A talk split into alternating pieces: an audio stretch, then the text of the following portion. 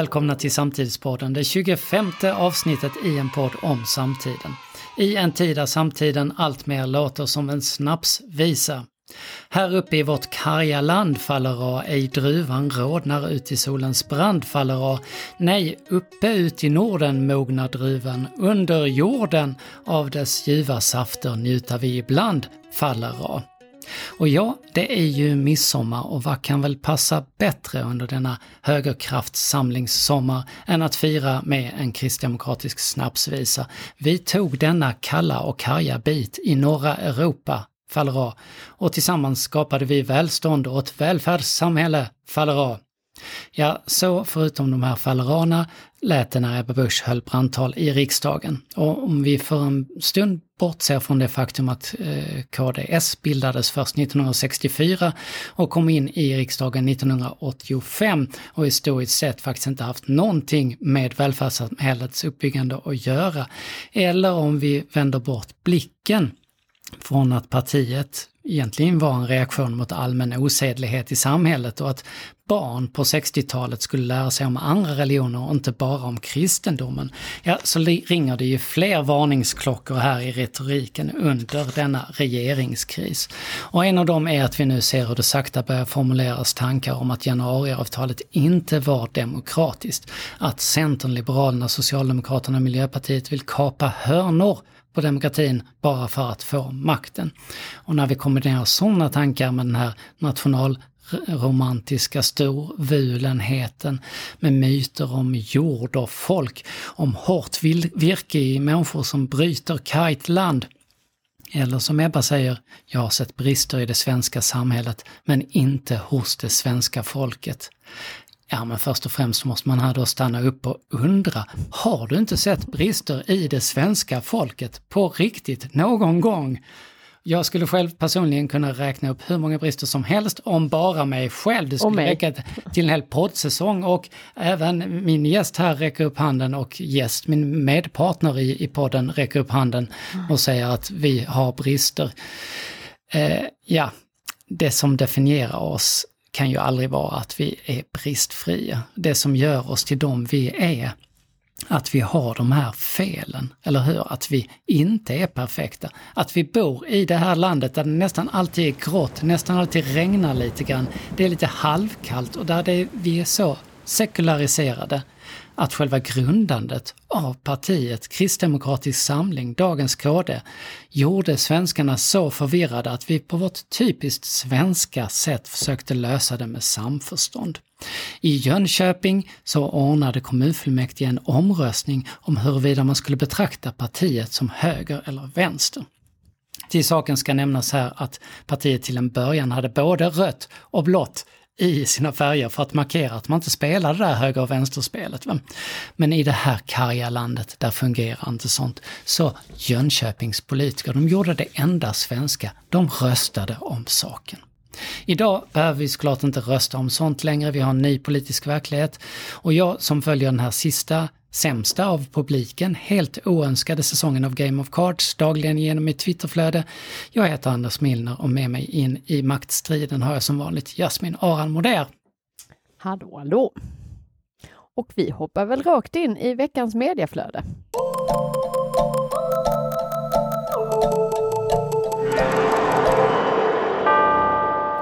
Och här kan vi ju inte undgå att upptäcka att det är ju faktiskt midsommarafton idag, eller hur Jasmin? Eller hur? Hur vi nu upptäckte det. Ja. Jag som inte gillar midsommar. Nej. Det hade kunnat undgås. Det hade kunnat undgås. Mm. Och vi är ju som vanligt peppiga och glada och därför undrar jag om ditt värsta midsommarminne, Jasmin? Ja, men eh, jag funderade lite på det och Eh, Eh, alltså jag tycker det är jättehärligt med midsommar. Jag har lite svårt för det här att vi ska göra saker på samma sätt varje år. Så.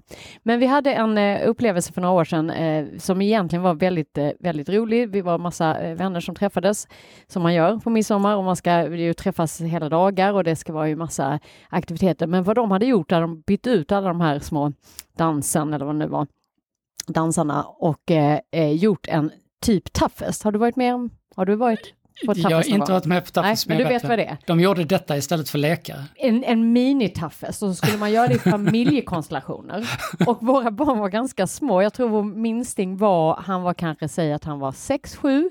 Vår mellantjej hade skadat foten och hade liksom en stor påse runt foten för att vi skulle undvika att hon då skadades ännu mer. Och det var liksom ganska avancerat. Vi skulle ner i, i dyngan och, och kräla runt och det skulle under sådana här stora persienningar och ja, men ganska avancerat. Och jag tycker inte jag är sån tävlingsmänniska och tänker nej men då gör vi det här som en härlig tävling eller härlig, härlig familjegrej. Och då väcks något hos mig Mm, där jag jag, eh, en av mina Jag tjejer tittar upp på mig när hon ska ner den här jävla dyngan, förlåt att jag svor, in där för att kräla i detta liksom. eh, och hon bara, men jag vill inte mamma. Och då hör jag mig själv skrika, det är bara att gå ner där och bara göra ditt jobb nu! Och sen, nej det var, det var inte, it wasn't my proudest. Men, och även då min linkande mellandotter som fick liksom Som tvingades Ja. till detta. Ja. Nej, men det känns eh, efteråt så kunde jag känna att det var liksom en utomkroppslig upplevelse, för jag förstod inte riktigt vem den människan som stod och kallskrek på barnen. Men det var efteråt så kändes det ju väldigt roligt. Det var ju en väldigt rolig övning i och för sig. Det var den Ja, det låter som en konstiga helt sjuk, delen hos det låter som en ja. helt sjuk start Ja. på en midsommarafton. Ja, det var en väldigt sjuk. Jag kan kort sä- säga min sjukaste start på midsommarafton är när jag firar midsommar i Älmhult. 1989 eller 90. Mm. Och när vi kör dit till stället och vi känner inte de som har det utan vi har blivit inbjudna av en, en vän som bodde där. Så ser vi långt borta i horisonten att det ser ut som de reser ett kors. Ett stort kors. Och när vi kommer närmare så säger en av oss i bilen så Fan, är det någon som är korsfäst på det? Och närmare vi kommer så ser de reser ett stort, de, de håller på Ett kor, kors. det är ett, de håller på att korsfästa någon människa Nej, uppe vid huset. Och där när vi kommer närmare, där sitter en människa och, Nej, och, och sprattlar på midsommar. Och när vi kommer fram då så hänger det mycket väl en kille som sprattlar och skriker och tar ner mig och sådär. Och de började Det midsommar med en korsfästning. Det var inga spikar, de hade bundit fast honom. Men det var ändå en udda start. Udda start But why? Det här är så många frågor. Ja, eller hur? Mitt i bibelbältet, det kanske är något... Eller hur? Ja, men de är inte riktigt eh, de är inte så, det är bibelbältet inte där. så, de bara korsfäster folk. Bara, bara sådär lagom till midsommar. Lagom istället för midsommarstång. Otroligt bisarrt. Ja. Stackars kille. Hör Fick du veta förresten varför liksom, gör de det varje år? En tradition? de välte även kor, vilket var ju ännu konstigare. Så att, så att eh, Vi får gräva i detta. Fira inte midsommar i Älmhult, Nej. vad som helst kan hända. Hörni, eh, i eh, tidningarna här så hittar vi en artikel i Arbetet om e-sport av gamern Sara Flink. Och e-sporten den växer ju som bekant så det knakar och Sara Flink skriver att sedan 2019 har den amerikanska speljätten Volve haft kontakt med Stockholm Live och Visit Stockholm. De vill hålla 10-årsjubileet av en av världens största e- e-sporttävlingar i Sverige. Och planen var att det här skulle gå i Globen 2020, men sen kom ju Corona och då sköts allt upp. Men nu har de hoppat över Sverige. Det är inte längre ett alternativ. Och varför gör de det? Jo, för att vi i Sverige, vi klassar inte e-sport som en riktig sport. Eh, och eh, då, det innebär att då får man inte visum då för under pandemin. Då kan man inte komma hit och göra det. Eh, och därför skickas, skriver Sara, här, hela kalaset med sina 432 miljoner i prispengar till ett annat land. Och Feber skriver samtidigt då att Sveriges idrottsförbund röstade för några veckor sedan att inte acceptera e-sport till idrottsförbundet. Och då det enda alternativet arrangörerna hade här var att prata med inrikesministern för att omklassificera mästerskapet som ett elitsportevenemang. Men deras begäran nekades omedelbart. Och vi har ju varit lite inblandade i en del spelprojekt här i Malmö som växer som en spelstad. Vad tänker du när du hör det Jasmin? Ja, det, det är ju komiskt att det faktiskt kommer upp just nu därför att vi är verkligen inblandade i ett, ett större projekt som definitivt handlar om e-sport och det jag har fått liksom eh, insyn i är ju att hur stor den här eh, sporten är och även om vi inte kallar den för sport då eh, här. Det är ett 40-tal länder som redan har godkänt detta runt om i världen som ens idrott och är med.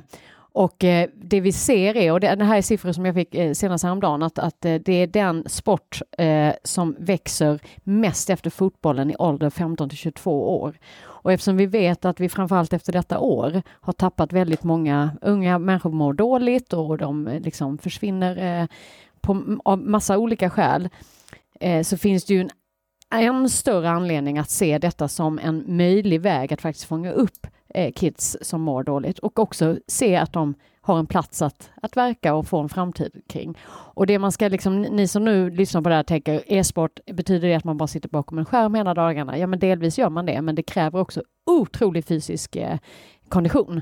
Så för att kunna bli en duktig e-sportspelare så måste du också ha en bra fysik och du måste äta bra. Så det kommer så himla mycket med det. Så att man, att man i Sverige inte, bortsett från det vi säger, tar upp här, med vad det innebär i intäkter, att vi också tappar en, hel, en, en stor möjlighet att fånga upp massa kids på glid är ju helt det är fantasilöst. Jag förstår inte varför. Men med tanke på hur många eh, galna sporter det egentligen finns så måste det här bara vara moraliskt Exakt, ställningstagande. Schack är väl sedd som en sport. Varför är detta då inte det? Det måste ju vara ett moraliskt ställningstagande, att man tycker att det här är inte riktigt rätt eller det här är inte någonting som är på riktigt. Eller? Och då kan man ju undra varför man inte eh, liksom, tittar lite då på andra länder. Finland är där, har tagit en ganska stor eh, eh, roll i detta. Vi har många, det är liksom inte, äh, liksom, det är många av de länderna som har varit tidiga i detta som är ju, vi kanske borde se upp till lite. Och som, ja, nej, det här tycker jag, bakläxa ordentligt. Det här tycker jag att vi ska ta en, en eh, alltså svensk politik. Och vi kan ju inte missa sådana här stora arrangemang heller. Vansinne. Det är ju tokigt. Det är väldigt konstigt. Vi hoppar vidare och vi hittar nyheten att franska nyhetsbyrån AFP har kommit över ett utkast till en rapport av FNs klimatforskare som säger att hörni, det här med klimatet, det blir ännu värre än ni trodde. Även om vi kan tämja utsläppen så kommer vi få arter som utrotas, sjukdomar som sprids, otrolig hetta, kollaps av ekosystemet, stigande havsnivåer som svämmar över städer och här kommer slutklämmen då. Alla de här sakerna och flera till kommer bli smärtsamt tydliga innan ett barn som föds idag fyller 30. Och det här sätter ju saker i perspektiv, tycker jag, eh, när vi ser politikerna spela sitt Game of Cards-spel samtidigt i riksdagen just nu. Vad tänker du Jasmin?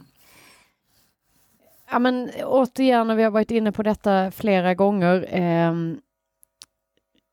man kan ju bli, ibland kan man tänka, vi pratade om det förra gången, att eh, vi nästan lever i parallellverkligheter. Att om man ser någonting som kommer där vi ändå har en, en enighet bland världens forskare och det är, vi, jag tror vi sa det för några, några poddar sedan att, att vi vet ju om att forskare är aldrig ense i princip. Det är liksom regeln. När de är det, då vet man att det, det, det är väldigt hög sannolikhet att de har en, en liksom poäng här. Va? Att vi, vi lyssnar inte. Alltså vi har ju tagit upp det gång på gång att man å ena sidan vet det och sen så läser vi om typ Lundin Energy som bara helt uppenbart struntar i det här, den här typen av information. Eh, ja, men många sådana här saker som kan sl som slår en att vi ser fakta rakt framför ögonen och ändå så fortsätter vi göra precis samma sak. För att det är bekvämt, mm. för att vi inte orkar, för att det är politiskt inkorrekt, för att det är lite läskigt, för att, det är, för att man kanske förlorar pengar men förlorar en röst eller vad det nu är. Nu finns det ju folk som gör annorlunda här och ett exempel sånt skriver DN om i veckan från Wales där man nu har bestämt att samtliga nya vägbyggen läggs på is. Och eh, det här gör man som en del av i kampen mot klimatförändringarna. Vi måste lägga mindre pengar på projekt som uppmuntrar folk att köra bil och mer på underhåll av de befintliga vägarna och alternativ mm. som ger människor riktiga val, säger klimatministern Lee Waters i Wales. Det här hör man ju ganska sällan om. Ja. Istället vi bygger ju ut vägar och... och... Ja men det är ju, det är ju typiskt det som jag menar. Man, man å ena sidan har fakta rakt framför ögonen och sen å andra sidan så klubbar man igenom en sexfilig eh, mm. väg i, mellan Lund och Malmö. Mm. Eh, och det här tycker jag är fantastiskt. Det här Wales-förslaget är ju fantastiskt. Jag vet, jag läste någon artikel nu häromdagen också om att vi inte i Sverige har tagit tillfället i akt att göra ännu mer cykelsatsning. Eh, För att det har man mm. sett i stora städer runt om i världen att man har gjort och man har lyckats med. Men vi gör inte det. Jag vet inte. Vi, vi, vi, säger att vi alltid är väldigt bra på klimat eller vi har pratat om teknik. Vi bara halkar efter överallt, faktiskt. Och vi har varit inne på det här innan, men, men det, det, hänger ju ihop och, och vi är ledsen att, att behöva bli så eh, eh sorgsamma här, men det är inte vårt fel, det är världens fel att det är så här. I Svenska Dagbladet så läser vi att, att eh, för runt 41 miljoner människor är risken för svält överhängande. Det är FNs livsmedelsprogram som varnar om detta. Och eh, här säger då eh, chefen för, eh, för livsmedelsprogrammet WFP att vi behöver finansiering och vi behöver det nu. Orsaken är stigande världspriser på basfödor. Eh, och eh, saker som mejerivaror, kött och socker har blivit 40% dyrare nu på, på, på ett år bara. Och eh, det här är ju eh, bara då en föraning vad som kommer komma i fotspåren av, av klimatkrisen. Och det är ju kanske ingen eh, förutsättning vi har att lösa det för de här 41 miljoner människorna. Det kommer många fler därtill efter. Ja, det är fruktansvärt alltså. Och där... Eh, ja, men man blir ju också väldigt ledsen eh, kring vilka frågor vi lägger mest tid på att diskutera och försöka lösa. Eh, och att man inte lyfter liksom blicken. Och vi har pratat om det här också jätte, jättemycket. Jag menar delar av eh, liksom det här året när vi har liksom haft pandemin i fokus med all rätt. Men man måste, vi är vuxna människor, vi måste kunna tänka flera grejer samtidigt. Eh, och det här är ju någonting, alltså precis som du säger, detta är ju bara tyvärr början. Löser vi inte den förra frågan så kommer ju det här bli ännu värre. Och det är vi som måste ansvara för det. Mm. Sen kan vi ju tycka att det inte är vår grej. Men min inställning är ju att vi råkade födas här i det här landet och inte i något annat land. Jag tycker att det är vår förbannade skyldighet att se till att eh, saker och ting eh, blir relativt jämnt fördelat i världen. Det är bara en jävla tur att vi inte är där. Vi tar det som ett midsommarlöfte och hoppas att ni som lyssnar håller med oss och därmed så lämnar vi veckans medieflöde.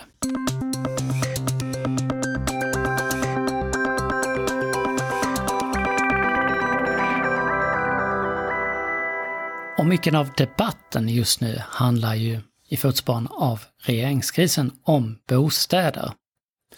Jasmin, vilken har varit din sämsta, värsta, hemskaste bostad? Eh, jag tror att det var när jag bodde i andra hand i en lägenhet i Köpenhamn. Eh, där det lite alla England hade liksom, eh, jag ska inte säga rören på utsidan, men det var liksom väldigt tydliga rör och det var det måste ha varit någon fuktskada för det bara rann ner eh, mojs från de här rören in i köket. Och, eh, det, var, det var inte så fräscht och det var väldigt långt ifrån att jag kunde liksom påverka. Så det slutade med att jag liksom mindre och mindre gick in i det jäkla köket och bara satt i mitt lilla, lilla, lilla, lilla sovrum. Och som var liksom, allt, ja det var ju en liten, liten etta. Ja, det var ingen härlig upplevelse. Betalade nog också ganska bra slant för det där. När var detta? Ja, men det var ju när jag precis var klar på, från universitetet. Så 96 kanske. Mm. Hur länge bodde du där? Nej, ett halvår kanske. Så flydde jag fältet. Nej, det var ingen... Du då? Ingen höjdare? Nej, ingen. Ja, min, vi hintade ju lite grann mm. när vi pratade förra gången. Mm. Så, Där du fick komma med ursäkter. Ja, ja, och bakgrunden det är faktiskt en, en, en sammanhängande historia som hänger ihop. Jag jobbar i Växjö mm. på Smålandsposten som kulturredaktör. Eh, med åren så blir jag mer och mer desillusionerad och tänker jag var ämnad åt någonting annat i livet än vara kvar här. Det var inget fel på att vara det, jag bara kände att jag måste bort. Jag tänkte jag söker mig till Stockholm där den här debatten vi pratar om nu handlar ju om Stockholm, den handlar ju liksom inte om Växjö. Nej, det... Eh, jag söker då jobb, jag söker jobb på Dagens Nyheter och när jag ändå är i Stockholm så passar jag på att åka dit, tänkte jag att det ses väl som bra. Mm. Att man dyker upp och säger hej. Ja. Mm, eller hur? Eller hur? Så jag knatar in där och så säger jag, jag har sökt jobb här, jag skulle gärna vilja prata med Någon. chefen här, ja. redaktionschefen eller nyhetschefen eller vem det var. Mm. De ringer och så säger de, nej de vill inte komma ner. Eh, så, nej, men eh, jo, kom igen. De jo, det, det får ja. de göra tycker ja. jag. Ring igen. Hela, rest hela vägen från Växjö. Här. Nej, de vill inte komma ner. Och så, nej, men då får jag prata med dem då. Tänker jag. jag tänkte ju precis där, jag har åkt från ja, Växjö. Ja. Och så får jag prata, jag minns faktiskt inte om det är redaktionschefen eller nyhetschefen, så säger jag precis det. Jag har åkt alla de här milen bara för att det stämde inte, men jag sa det. Bara för att prata med dig. Du kan väl komma ner och säga hej i alla fall. Mm. Okej, säger den människan. Ja, du gjorde Kommer det. ner. Ja. går fram, kvinnan går fram till mig, tar mig i handen, säger hej och så vänder hon och så går hon. Nej. Ja, så var det. När är detta? Detta är alltså 98, 99, något sånt. Och jag åker tillbaka, ännu mer desillusionerad. Jag sätter mig på mitt lilla kontor och då ringer det på telefonen och där är en tjej som bryter på amerikanska. Och säger att eh, jag söker jobb som fotograf men jag kommer inte fram till någon. Eh, ja, så säger jag först, men det, det har kommit fel, du ska prata med fotografen eller personalchefen. Ja, men jag får inte tag på dem. Och då ringer ju alla klockor här och säger, du vänta lite. Så jag går ner och öppnar för henne, eh, leder henne till eh, personalchefen och säger att här kommer en superduktig fotograf som jag tycker du verkligen borde ta ett snack med. Och du hade ingen aning? Jag hade ingen aning, det var hon då duktig och eh, hon fick jobb där senare. Nej, var det så? Ah, Sen flyttade jag till Stockholm. Och eh, för då först bo i en lägenhet där jag tvingas låtsas vara tillsammans med Ja, killen var som, som, som hyr ut. Då. Han är ju inte där liksom, men, eh, och när jag flyttar därifrån så har jag ingenstans ta vägen. Och jag har inga pengar. Direkt. Nej. Då träffar jag min vän serietecknaren, han ska flytta till Berlin och han säger, "Men- ja men du kan, du kan ju hyra min. Ja, vad bra! Och det är klart, den är i Vällingby, allting är klart. Mm. Och jag bjuder honom på en stor middag som tack för detta har jag löst alla mina bekymmer. Mm. Och när vi då ganska långt sent in på den här middagen och, och druckit rätt många öl, jag säger så här, men ändå stort tack för att det här räddar ju hela, annars hade jag fått flytta hem igen. Ja, Då säger han, lägenhet och lägenhet. Åh herregud, vad var det då? då? Och jag säger, vadå lägenhet och lägenhet? Det är egentligen ingen lägenhet, säger han. Ja, men, Och allting bara liksom tystnar för mig, så är det ingen lägenhet, vad, vad är det? är det då? Det är egentligen mer en lokal. Säger han. Vadå egentligen mer en lokal? Ja, man får inte bo där egentligen. Ja men herregud. Så vad innebär att du inte får bo där egentligen? Åh, Man måste ha föredraget, ingen får se att man bor där. Och så visar det att det är en lokal, det är en jätteliten slags lagerlokal där han måste ha föredraget för ingen, så att inga fönster, man får inte sy- synas att man bor där. Och så, men har du kök då? Nej. Har du toalett då? Så, nej, jag, jag har, ja, toalett har jag men, men eh, ingen dusch. Ja men vad är Och då säger jag hela så, men hur duschar du då? Jag står i en balja så jag har kopplat en slang till kranen. Bodde du där då? Nej men där, och där någonstans, där minns jag ingenting mer för där, där blev det liksom helt svart. Och sen, gick så gräns. jag, sen kommer jag ihåg nästa sak, kommer jag ihåg det att jag står på tunnelbanan och ser helt förfli, förtvivlad ut. Då kommer fotografen från Smålandsposten fram till mig, för hon är på samma tunnelbanevagn, har flyttat till Stockholm och säger Hej Anders, var, varför är du så ledsen? Jag säger, jag ska flytta till en lokal i Vällingby. Jag ska stå i, och duscha I en balja i och ingen får veta att jag bor. Och då säger hon, du kan hyra min lägenhet. Nej, För jag ska precis flytta till Sundsvall. det är ju helt Jättebra, sjukt. men där är ett stambyte. Ja, det är ingen fara, jag hade aldrig hört talas om stambyte. Och när jag kommer in där i lägenheten Så är det ju då ingen toalett. Såklart. Eh, Åh. Där är en cementblandare i va- vardagsrummet. Och de här läskiga byggjobbarna som gör stambytet, de vet att det är en ung tjej som bor där. Så varje morgon väcks jag av att tre män springer in i mitt sovrum i hopp om att få se Ja, något, något som är trevligare än, än, än mig. Hur länge bodde du där? Och där bor jag då i eh, någon månad. Eh, och får då alltså smyga ut på gården och gå på toaletten. Eh, utan toalett, utan under granar. Och sen kommer jag till den här lägenheten som jag berättade förra gången Där om. du fick låtsas. Där jag får låtsas känna dem. Det är så sjuka historier Anders. Det är det. Och, men många i Stockholm Ja, eh, lever Jag känner det ju här. igen detta, Det är, ju, absolut. det är ju en front till de här känner att diskussionerna. mina andrahandslägenheter har ju varit rena lyxen jämfört kan jag säga. Ja, och vi kommer inte lösa bostadskrisen Nej, idag, nej, men vi hoppas att någon göra. annan gör Jag det. hoppas ni gör det där ute. Och därmed är det dags för veckans Men hallå!